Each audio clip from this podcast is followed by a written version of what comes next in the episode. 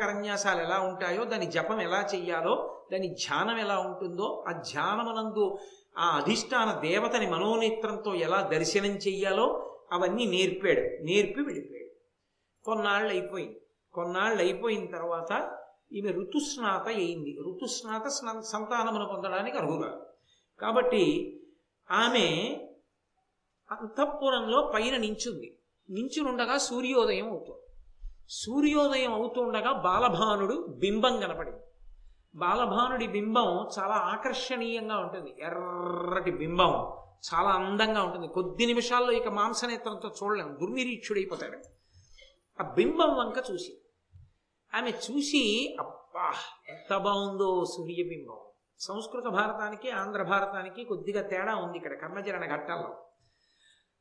ఎంత బాగుందో ఈ బింబం. ఈ బింబాల్లో ఉన్నటువంటి స్వామి ఎంత బాగుంటాడో అనుకుంది. అనగానే ఆయన దర్శనమిచ్చాడు. ఆయన సహజ కవచ కుండలములతో ఉన్నాడు. బంగారు ఛాయలో మెరిసిపోతున్నాడు. మెరిసిపోతున్నటువంటి సూర్యనారాయణమూర్తిని చూసింది. కన్య కదు? కన్య అన్న మాటకు అర్థం ఏంటంటే కోరికలు పుట్టే పిల్ల.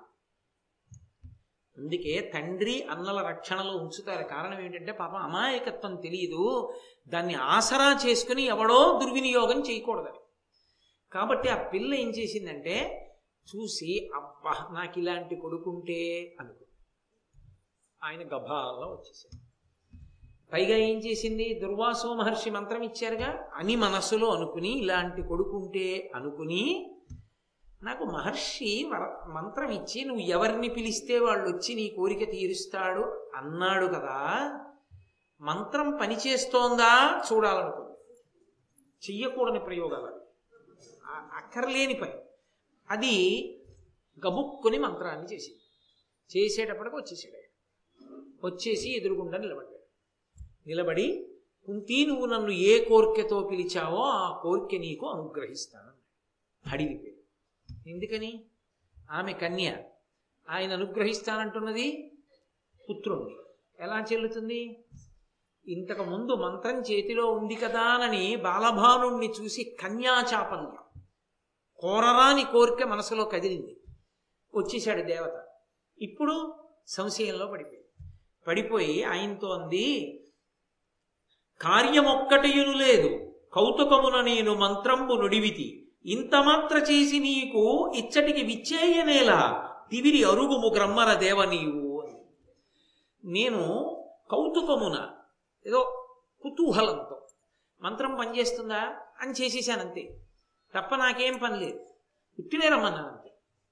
నిజంగా అలా రమ్మందా? ఉట్టిని చూద్దాం అసలు వస్తాడేమో అని ఉంటే ఇంకోలా ఉండేది.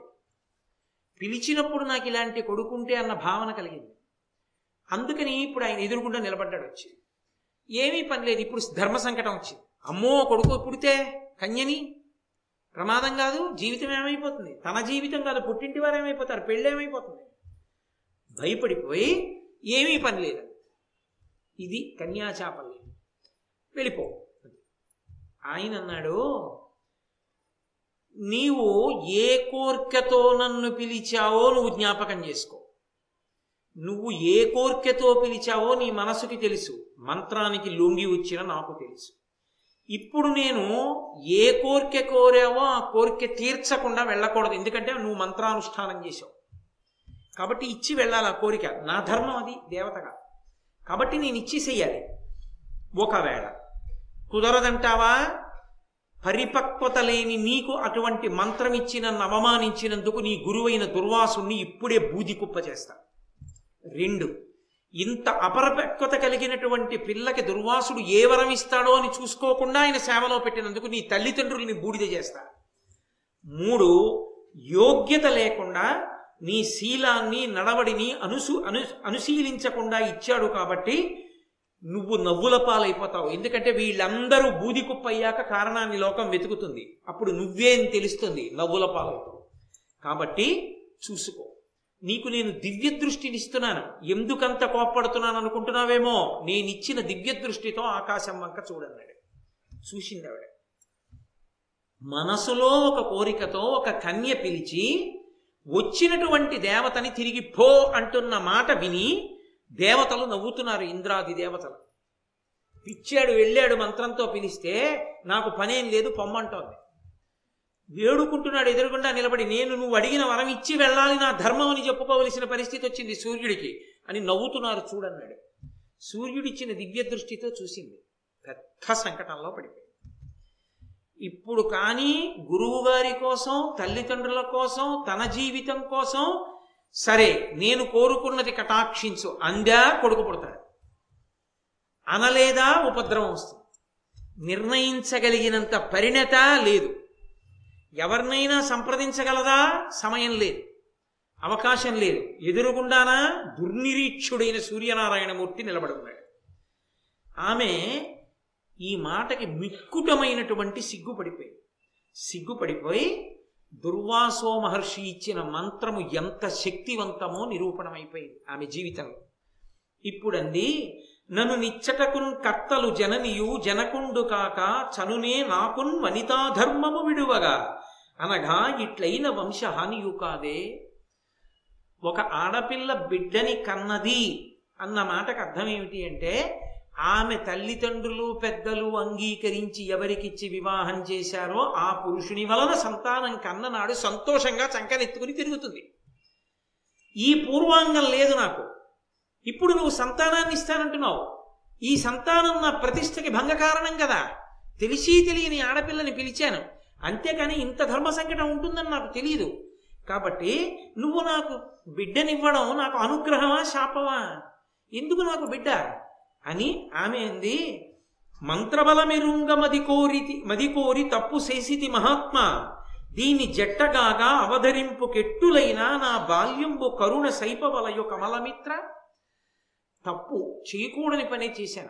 ఒక మంత్రం యొక్క శక్తిని తెలుసుకోవడానికి ఒక చిన్న ప్రయోగం చేద్దామని చేసేశాను అలా చేయకూడదు. ఇచ్చినవాడు మహర్షి చాపల్యంతో చేశాను ఖచ్చితంగా తప్పే. కాబట్టి నేను క్షమార్పణ వేడుకుంటున్నాను. నన్ను క్షమించు నిన్ను పిలిచినందుకు. క్షమించి నువ్వు వెళ్ళిపో. నాకు సంతానం వద్దు. నన్ను అనుగ్రహించు అంది. అని ఆయనతో ముదముదలిర్పబంధుజనముల్ గురువర్గము కూడి రూఢి నొప్పిదముగ ధర్మ మార్గమున పెండిలిసేయగ పిమ్మటన్ సమున్మదరసకేళి లీలకు క్రమంబునగాక కులంబు శీలమున్మదలి వధూజనంబులకు వచ్చున ఇమ్మెయి వెట్క సల్పగన్ లోకంలో ఆడపిల్లకి సంతానం కలగడానికి సంతానం కలగడానికి యోగ్యమైన శృంగార కేళి ఎప్పుడు అర్హత కలుగుతుంది అంటే పెద్దలైనటువంటి వారు ఆమె ఏ పురుషుని పక్కన కూర్చోవాలో విచారణ చెయ్యాలి.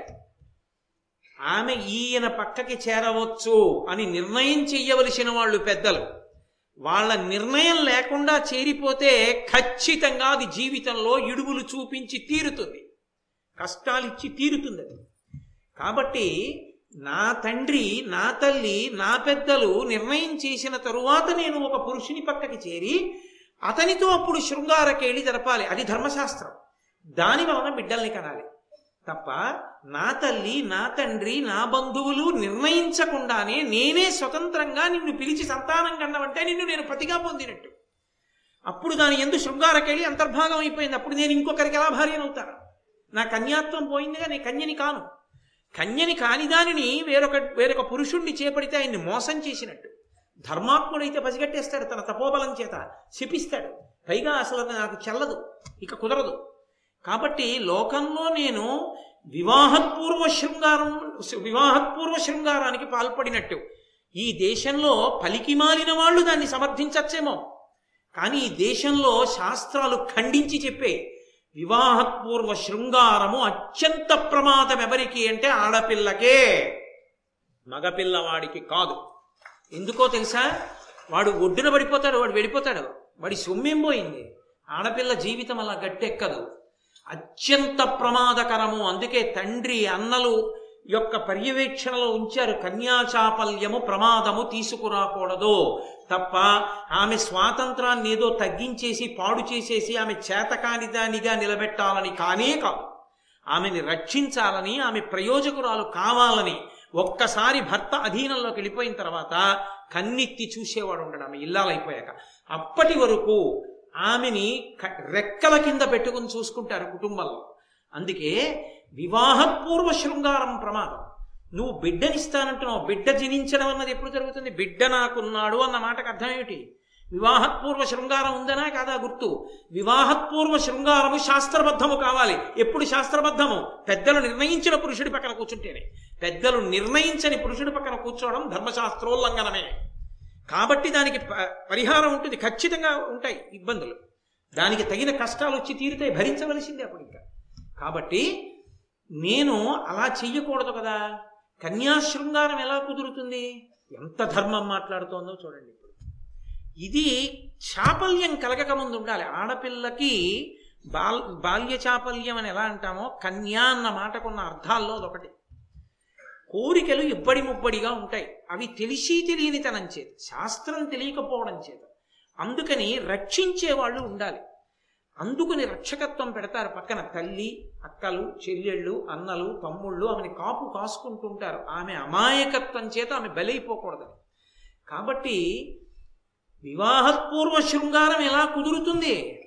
బిడ్డడు పక్కనుంటే నేను మూడు లోకములలో అందగత్తెని కావచ్చు. ఇంతకు ముందు కుంతిభోజుడు ఏం చెప్పాడో అవన్నీ పోతాయి ఒక్క పని వల్ల. ఇన్ని నశించిపోతాయి. లోకం అంగీకరించరు దాన్ని. కాబట్టి నేను వద్దంటున్నాను. ఇది ఎలా చెల్లుతుంది? నువ్వు ధర్మాత్ముడివి. నీకు తెలియని ధర్మమే ఉంది. అందుకని నాకొద్దు. అని ఆమె అంటే సూర్యనారాయణమూర్తి ఒకలా ఆలోచించారు. ఆయన అన్నారు నా ధర్మం నాకు పోకూడదు. నీ ధర్మం నీకు పోకూడదు. నీ యొక్క కోరిక ఏమిటి? వివాహపూర్వ శృంగారము ఉండకూడదని. నా ధర్మం ఏమిటి? మంత్రం పెట్టి పిలిచావు కాబట్టి నేను నువ్వు కోరుకున్న కోరిక తీర్చకుండా వెళ్ళకూడదు. కాబట్టి నేను సంతానం ఇవ్వాలి. నువ్వు వివాహపూర్వం శృంగారం అనుభవించావన్న విషయం లోకానికి తెలియకూడదు. అంతే కదా? నువ్వు అన్న మాటలోనే నీ మనసులోని కోరిక మళ్ళీ వ్యక్తమైందన్నాడు అందుకని నీ కన్యాత్వం పోదు. వరం ఇస్తున్నాను నువ్వు కన్యగానే ఉంటావు. దేవతలు సంతానాన్ని ఇచ్చేటప్పుడు సంస్కృత భారతంలో నాభీస్పర్శ చేశాడంతే ఆయన. ఎందుకంటే నాభీ సంబంధం కదా బిడ్డ? అందుకని బొడ్డుని ముట్టుకున్నాడంతే. దేవతలు సంకల్పం చేత కూడా అనుగ్రహిస్తారు.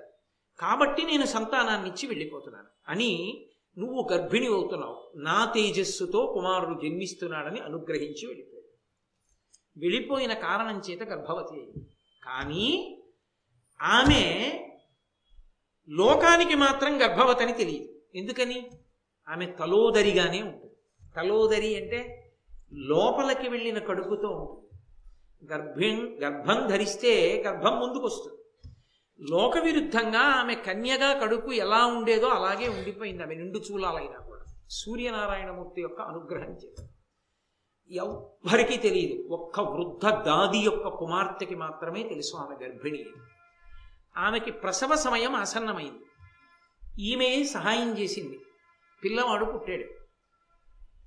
ఒక మొగ్గ పువ్వుగా విచ్చుకున్న తరువాత అందులో సౌరభం ఎంత సహజంగా వచ్చేస్తుందో కన్యనై బిడ్డణ్ణి కన్నానా ఇల్లాలినై బిడ్డణ్ణి కన్నానా అన్న దాంతో తల్లితనానికి సంబంధం లేదు. పాలు చేపునకు వచ్చింది నా బిడ్డడు అని చూసుకుంది. బంగారు కాంతితో వెలిగిపోతున్నాడు బాలసూర్య బింబల్లా.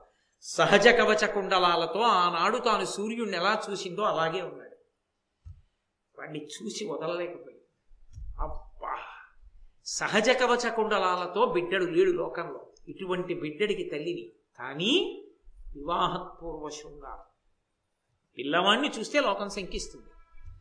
కాబట్టి వీడిని పెంచలేను. తల్లిగా ఉంచుకోలేను. వదలలేను. ఎవరికీ చెప్పలేను. మూడే మార్గాలు. ఒకటి బిడ్డన్ని వదిలిపెట్టలేక చచ్చిపోవడం. రెండు బిడ్డండి చంపడం. మూడు బిడ్డను వదిలేయడం.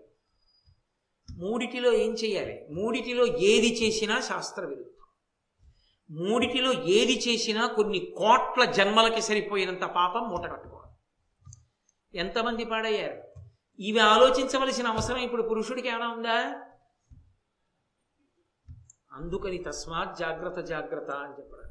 శాస్త్రాలు ఏదైనా మాట్లాడాయి అంటే ఏదో ఎవరినో తక్కువ చేసి మాట్లాడాలని కాదు.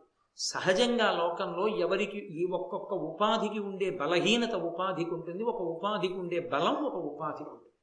తప్ప హేతువుని మరిచి మాట్లాడడం యథార్థాన్ని విడిచిపెట్టి మాట్లాడడం అర్థరహితమైన విషయం అమాయకుల జీవితాలతో చెలగాటమాడటం ఉన్న యథార్థమైన విషయాన్ని మాట్లాడటమే బాగుంటుంది తప్ప సూర్యనారాయణమూర్తి కదా అని నేను ఈ మాట మాట్లాడకపోతే మహాభారతంలో కుంతి జీవితంలోంచి ఏమి వ్యాసుడు అందిద్దాం అనుకుంటున్నాడు అన్నది అందించడంలో నేను పొరపాటు పడతాను. కాబట్టి ఆ మాట నేను అనకుండా ఉన్నాను పురుషుడు కాబట్టి సూర్యుడు ఆలోచించడు. ఇప్పుడు ఆయనకి సంబంధం లేదు ఆయన ధర్మం అయిపోయింది ఆయనకి. ఆలోచించవలసింది ఎవరు ఈమె. ఈమె ఏం చేసినా పాపం ఎవరిది? ఈమెదే. కాబట్టి బిడ్డను ఉంచుకోలేకపోయింది ఎందుకని? కన్న తల్లిదండ్రుల్ని తిడతారు పెంచుకున్న తల్లిదండ్రుల్ని తిడతారు మంత్రం ఇచ్చిన గురువుని తిడతారు బిడ్డనిచ్చిన సూర్యనారాయణమూర్తిని తిడతారు ఒళ్ళు మరిచి ప్రవర్తించావని తన్ని తిడతారు. ఆ పిల్లాన్ని చూసి పది మంది నవ్వుతారు. సహజ కవచ కుండలాలతో పుట్టి పది మందిలో నవ్వుల పాలయ్యే కన్నా వీడెవరో తెలియని అనామకుడైపోవాలను ఒక పెట్టె ఒకటి తెప్పించి దాని నిండా సుగంధ ద్రవ్యాలు మెత్తటి పాంపు ఏర్పాటు చేసి నవ్వుతున్నటువంటి బొద్దుగా ఉన్న ఆ పిల్లవాడు కిలకిలా నవ్వుతుంటే ఆ పిల్లవాడిని మందసంలో పెట్టి పెట్టె మూసేసి ఒక పడవలో పెట్టి ఆ పడవని తీసుకుని వెళ్ళి అశ్వనది ప్రవాహం మంచి వేగంగా ఉన్న చోట విడిచిపెట్టేసి విడిచిపెట్టేస్తూ ఆ పిల్లవాడిని చూసి ఎంత ఏడ్చిందో మహాత్మ ఆవిడంది ఏ పుణ్యసతికి నీవింక నందనుడవై ఎక్కడబడియదో ఏ నిరుంగ. ఏ పుణ్యరాలుకో ఇప్పుడు నిను పుత్రుగా గాంచుటకు మేలి కలనుగాంచు లలిబాంసుకేళి నల్లన నడయాడుచు అవ్యక్త మధుర వాక్యామృతంబు వీనుల కురియుచు వెడల వెడద కన్నుల పిన్న నవ్వును శుభలక్షణములు నమర తేజరిల్లు నిన్ను తెరవ ఎవ్వత యొక్కో అడర గృచ్చి ఉరమునందు చేర్చి వేట్క మిగుల వేనవేల భంగుల కొని ఆడి నగుచు ముద్దులాడ కొడక. ఊరి కొడక నువ్వు పెరిగి పెద్దవాడి అవుతుంటే నువ్వు బోసి నోటితో నవ్వుతుంటే నిన్ను ఎత్తుకుని తిప్పుతూ నీకు పాలిస్తూ నువ్వు మట్టిలో ఆడుకుంటూ బుడిబుడి నడకలు నడుస్తూ నువ్వు కింద పడిపోతూ అమ్మా నా వంక చూస్తే నేను పరిగెత్తుకొచ్చి నిన్ను ఎత్తుకుంటే మా అమ్మ నన్ను ఎత్తుకుందని నువ్వు మురిసిపోయి ధైర్యంగా కూర్చుంటే నీ తల మీద చెయ్యి వేసి నేను భుజం మీద వేసుకుని జో కొడితే నువ్వు పొంగిపోతే నిన్ను చూసుకుని నేను మురిసిపోవాలి. అవ్యక్త మధురం అంటే అది మాట కాదు. కానీ దానికి అర్థం లేదు. అయినా నువ్వు నీ భావనని అవ్యక్త మధురమైన మాటలతో వ్యక్తం చేస్తుంటే అమ్మ కొద్దిగా వాడికి తెలుస్తుంది ఈవిడ మా అమ్మ అని తెలుస్తుంది. అమ్మ వచ్చి ఇలా నించుందనుకోండి వాడు కాళ్ళు చేతులు గబ గబ గబ గబ కదిపేసి ఇంత బోసినోరు తె- తెరిచేసి నవ్వేసి ఇలా కొట్టేసుకుని ఉంగా ఉ, అంటాడు. ఏ నాన్న అని ఇలా ఎత్తుకునేటప్పటికి పొంగిపోయి అమ్మ మెడిలా పట్టేసుకుంటాడు ఇలా పొంగు పట్టేసుకుంటాడు. అమ్మ ఎంత పొంగిపోతుందో ఆ ధనులు విని తన పట్ల ఆవిష్కరించినటువంటి ప్రేమ. ఒక నాయనమ్మ ఎంత పొంగిపోతుందో ఒక తాత ఒక అమ్మమ్మ ఒక తాతయ్య ఒక మేనమామ ఎంత పొంగిపోతారో ఆ బిడ్డడు గుర్తుపట్టి అవ్యక్త మధురధ్వనులు చేస్తుంటే నాకు లేదా అదృష్టం. ఏ తల్లికో దొరుకుతావు. ఆవిడికి నందనుడవయ్యావు. అది ఆవిడ మాటల అర్థం. నందన శబ్దం ఆనందకారకం. పిల్లవాడు ఏడవడం తల్లికి ఆనందం. లోకంలో ఎవరు ఏడిచినా ఆనందం కాదు. పుట్టిన బిడ్డవాడు ఏడవకపోతే తల్లికి శోకకారకం అదేంటి? పిల్లాడి ఏడిపే వినలేదు. ఏమైపోయాడు? ఉన్నాడా? ఉన్నాడా? ఉన్నాడా అని పది మందిని అడుగుతుంది. అదే క్యారమని ఏడిచాడు అనుకోండి తను పడిన ఇంత కష్టం మరిచిపోతుంది. ఆ బిడ్డ పుట్టాడు. ఏడుపులో కూడా తల్లిని సంతోష పెట్టగలిగి పెట్టగలిగిన వాడు కాబట్టి బిడ్డడికి నందనుడని పేరు కొడుక్కి. నాకు నందనుడివి కాలేదు నువ్వు. నా దురదృష్టం. మంత్రశక్తితో సూర్యనారాయణుని వలన పొందాను. కానీ నాకు శోకమునకు కారకం అయ్యావు. ఎవరికో నందనుడివి కాబోతున్నావు. ఏ రా కొడక అన్నాడు ఏమి నా దురదృష్టం? నీది కాదు తప్పు నాది. ఎలా నిన్ను పొందాలో అలా పొందలేదు. ఇది ధర్మరాజు గారు భీముడు అర్జునుడి విషయంలో అన్వయం కాదు.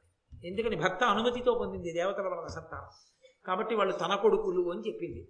చెప్పలేకపోయింది నా కొడుకు అని చెప్పలేకపోయింది పది మంది కనుక ఇనుడరచేతమాటుబడుటెన్నడు గల్గునే నిన్ను నెమ్మినే గనియదగాక ఇంకా కొంత ఒక కాలమునకుందైనందనూజ నీ వినుత శరీరభావమును వీనుల సన్మణి కుండలంబులున్ ఘనతర వజ్రవర్మము ప్రకాశతనందకయుండనీర్చునే. ఎక్కడో చిన్న కొడిగడుతున్న దీపం మిణి మిణుకు మిణుకుమన్నట్టుగా ఓ మాట అంది కొడక లోకంలో తప్పిపోయిన బిడ్డల్ని తల్లిదండ్రులు పోల్చుకోవడంలో కష్టపడతారేమో. కానీ నిన్ను మాత్రం నేను ఏదో ఒక రోజున తప్పకుండా గుర్తుపట్టి సంతోషాన్ని పొందుతాను. ఎలా గుర్తుపడతానంటావా? నీకు సహజ కవచ కుండలాలు ఉన్నాయి. ఈ సహజ కవచ కుండలాలున్న వాడివి ఈ పృథివీ మండలం మొత్తం మీద నువ్వే. కాబట్టి నువ్వు గొప్ప పరాక్రమవంతుడవుతావు. ఎందరో వీరుల్ని తెగటారుస్తావు. నిన్ను చూసి ఎందరో స్త్రీలు మోహిస్తారు. అప్పుడు ఆయన ఎవరు అన్నప్పుడు నువ్వు ఏ పేరుతో ఉన్నా ఆయనకి సహజ కవచ కుండలాలు ఉన్నాయిట అన్ననాడు నిన్ను చూసుకుని మురిసిపోతాడు. కాబట్టి నువ్వు నా కొడుకు అని గుర్తుపట్టడానికి నాకు ఇబ్బంది లేదు. అరిచేతిని అడ్డుపెట్టి సూర్యకాంతిని ఆపగలరా అలా నువ్వు నా కొడుకని నేను గుర్తుపట్టడానికి ఏ అభ్యంతరం లేదు. ఈ రెండిటితోనే గుర్తుపడతా ఎప్పుడైనా. పిచ్చి తల్లి ఆ గుర్తుపట్టడం కూడా ఎడవడానికే పనికొస్తుందని గుర్తుపట్టలేకపోయింది. వివాహపూర్వ శృంగారము జీవితాంతము ఏడుపునకే కారణమవుతుంది. తప్ప అది సుఖమునకు సంతోషమునకు కారణము కాదు. ఈ దేశంలో చెల్లదు. భారతం చదివిన వాళ్ళైతే సంస్కృతి తెలిసిన వాళ్ళైతే చెల్లుతాయన్న మాటలు చెప్పరు. కాబట్టి ఆమె ఎంతో బాధపడి ఆ పిల్లవాణ్ణి మందసంలో పెట్టి పడవలో పెట్టి ఆ పడవని బాగా ప్రవాహ వేగం కలిగినటువంటి అశ్వనది ఎందు విడిచిపెట్టేసింది. ఆ పడవ ఆ మందసంతో కలిసి చర్మణ్వతి నదిలోకి వెళ్ళిపోయింది. ఆ చర్మణ్వతి నదిలోంచి యమునా నదిలోకి వెళ్ళిపోయింది. యమునా నదిలోంచి గంగా నదిలోకి వెళ్ళిపోయింది. గంగా నదిలో పెద్ద వేగం లేని చోట ఒక చోట పడవ ఆగింది. అక్కడికి ధృతరాష్ట్రుని యొక్క స్నేహితుడైనటువంటి సూతుడు వచ్చి జలక్రీడలు ఆడుతున్నాడు. జలక్రీడలు ఆడుతుండగా ఎదురుగుండా ఒక పడవ పడవలో మందసం కనపడ్డాయి. ఏమిట్రా పడవ ఎదురుగుండా అలా ఉంది అందులో మందసం ఉంది చూడండి అన్నాడు. చుట్టూ ఉన్న వాళ్ళు వెళ్ళి మందసాన్ని మూత తీసి చూశారు. అపర సూర్య భగవానుడా అన్నట్లుగా ప్రకాశిస్తున్నటువంటి పిల్లవాడు కవచకుండలాలతో ఉన్నాడు. ఏమండి మరి అన్నాళ్ళు ఆ పిల్లాడికి పాలెక్కడివి? ఎలా బతికాడంటారేమో? పరమేశ్వర నిర్ణయాలు అలా ఉంటాయి. నేను మొన్ననే ఎక్కడో చదివాను. ఒక పసి పిల్లవాడిని అప్పుడే పుట్టినటువంటి పసి గుడ్డుని ఎవరో తీసుకెళ్ళి ముళ్ళకంపలో పడేసి నాలుగు తాటాకులు మూత పెట్టి వెళ్ళిపోయారు ఎన్నో గుడ్లగూబలు ఆ పిల్లవాడిని తినేయడం కోసం వచ్చి ఆ తాటాకుల్లోకి వెళ్ళి ఎలా తినాలో తెలియక ఎగురుతూనే ఉన్నాయి అరుస్తూ. ఏదో శవం ఉందేమో అని భయపడి అటుగా పెడుతున్న వాళ్ళు ఎవరో చూడలేదు. మూడు రోజులు ఏడిచాడు ఆ పిల్లాడు. మూడో రోజున వింది ఎవరో ఒక ఆవిడ. పసిపిల్లాడున్నాడేమో అని ధైర్యం చేసి వచ్చి గుడ్లగూబల్ని తరివి తాటాకులు తీశారు. మూడు రోజుల తర్వాత కూడా పిల్లాడు బతికే ఉన్నాడు. ఆ పిల్లవాడిని తీసుకెళ్ళి హాస్పిటల్లో చేశారు చేర్చారు అని నేను పేపర్లో చదివాను. వాడే కారణ జన్ముడు ఎందుకు పుట్టాడు? కాబట్టి కర్ణుడు బతికాడు అంటే దైవ సంఘటన. ఈశ్వర కృప అంతటి తేజోమూర్తి ఎందుకు శరీరాన్ని విడిచిపెడతాడు? సూర్యానుగ్రహం కలిగిన బిడ్డడు. కాబట్టి ఆ పిల్లవాడిని చూశాడు సూతుడు. ఆయనకి సంతానం లేదు. ఇది భగవంతుడే ఇచ్చిన సంతానమని ఎత్తుకుని గబగబా ఇంటికెళ్ళి భార్య రాధని పిలిచాడు. రాధ మనకి పరమేశ్వరుడు కృప చేశాడు. లేకపోతే గంగానది ఏమిటి? గంగానదిలో స్నానం ఏమిటి? స్నానం చేస్తుంటే పడవ ఏమిటి? పడవలో మందసం ఏమిటి? మందసంలో బిడ్డ ఏమిటి? ఎవరి బిడ్డడో తెలియదు. మన కోసమే పుట్టాడు. పైగా సహజ కవచ కుండలములు ఉన్నాయి పిల్లాడికి. కాబట్టి ఇవాళ నుంచి ఈ పిల్లవాడిని మనమే పెంచుకుందాం. కర్ణములకు కుండలములతో పుట్టాడు కాబట్టి కర్ణుడు అని పేరుంచుతున్నానన్నాడు నామకరణం చేసేటప్పుడు బ్రాహ్మణులు అడిగారు తండ్రిని ఏ పేరు ఉంచుతావని అడిగారు. కర్ణ అన్నాడు. వాళ్ళు అన్నారు మేము కూడా ఓ పేరు పెడుతున్నాం ఈ పిల్లాడికి.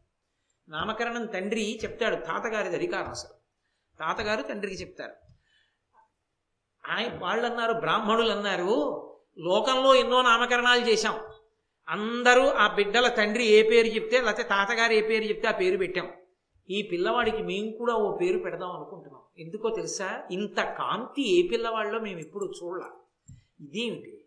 బంగారు రంగుతో బాలసూర్యుడు ఎలా ఉన్నాడో అలా ఉన్నాడు కళ్ళు దిగ్గుమనేటట్టున్నాడు ఈ కాంతి ఏమిటి ఈ పిల్లాడికి?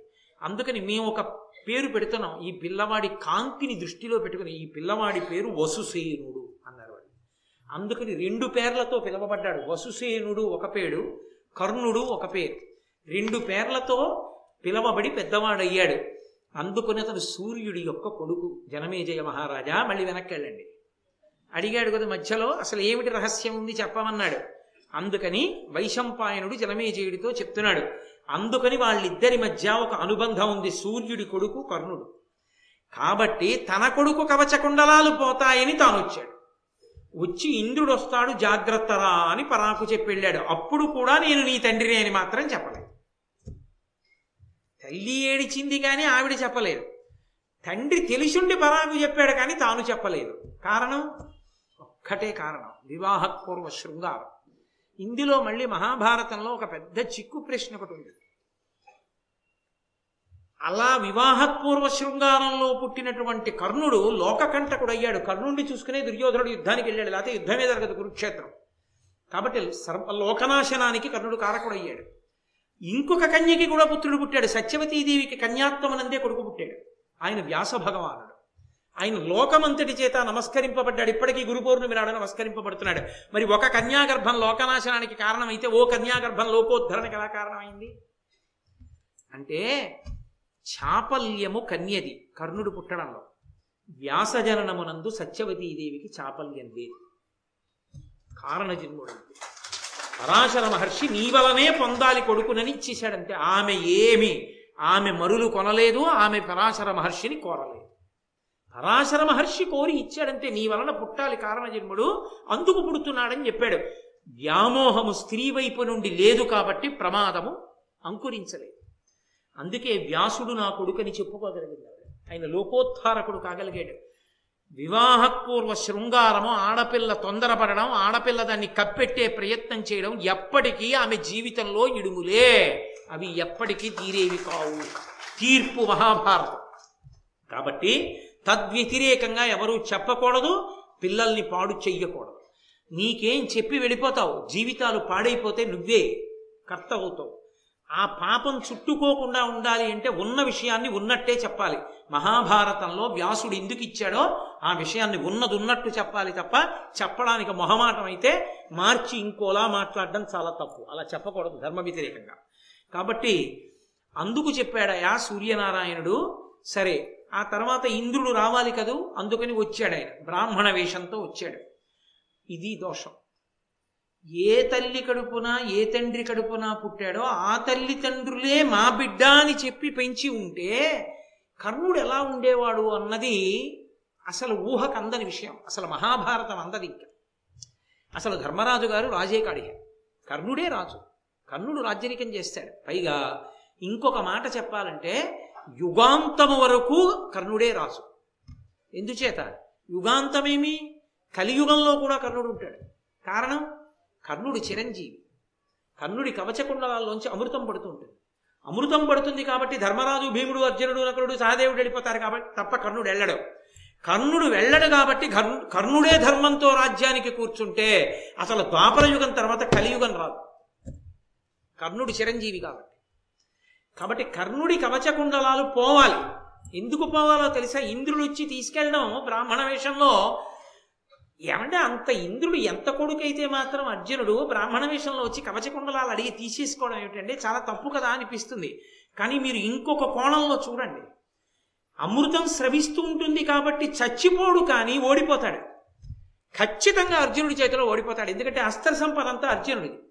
అస్త్ర సంపద అర్జునుడిది కాబట్టి అర్జునుడి చేతిలో కర్ణుడు ఓడిపోతాడు. చిత్రసేనుడి చేతిలోనే ఓడిపోయిన వాడు అర్జునుడి చేతిలో ఓడిపోడు ఓడిపోతాడు. ఓడిపోయిన నాడు కర్ణుడు ఎదురుగుండానే దుర్యోధన దుశ్శాసనాదులు తెగటార్చేస్తారు పాండవులు. భీష్మ ద్రోణ అశ్వత్థామ అశ్వత్థామ చిరంజీవి భీష్మ ద్రోణాది ప్రముఖులందరూ వెళ్ళిపోతారు. వెళ్ళిపోయిన తర్వాత కర్ణుడు మిగిలిపోతాడు. తనని నమ్ముకున్న మిత్రుడు సర్వాన్ని కోల్పోయి తొడలు విరిగిపోయి చచ్చిపోయాడు. తన చిరంజీవిగా ఏడుస్తూ మిగిలిపోవడం తప్ప మరణిస్తే సుఖిస్తాడు. బతికిపోతే ఏడుస్తాడు చిరంజీవిగా. చిరంజీవిగా ఏడవడమా? చచ్చిపోయి వీరస్వర్గానికి పోవడమా నిర్ణయించిన వాడు ఇంద్రుడు. బతికి ప్రయోజనం లేదు. తీసేస్తున్నాను కవచకుండా వాళ్ళని కారణం ఏమిటి అధర్మ పక్షానికి వెళ్ళిపోయాడు. దుర్యోధనుడి పక్షానికి వెళ్ళిపోయాడు. రాదు రాచరికం తప్పెక్కడుంది? మూలం కుంతీదేవి యొక్క వివాహపూర్వ శృంగారంలో అందుకే అమృతాన్ని స్రవించే కవచకుండలాలున్నా ఇంద్రుడు తీసేయవలసి వచ్చింది. అధర్మపక్షాన్ని చేరాడు కాబట్టి. తీసేస్తే తప్ప అతను ప్రశాంతంగా చచ్చిపోడు. అతను చచ్చిపోకుండా చిరంజీవిగా ఉంటే ఏడుస్తూనే బతకాలి.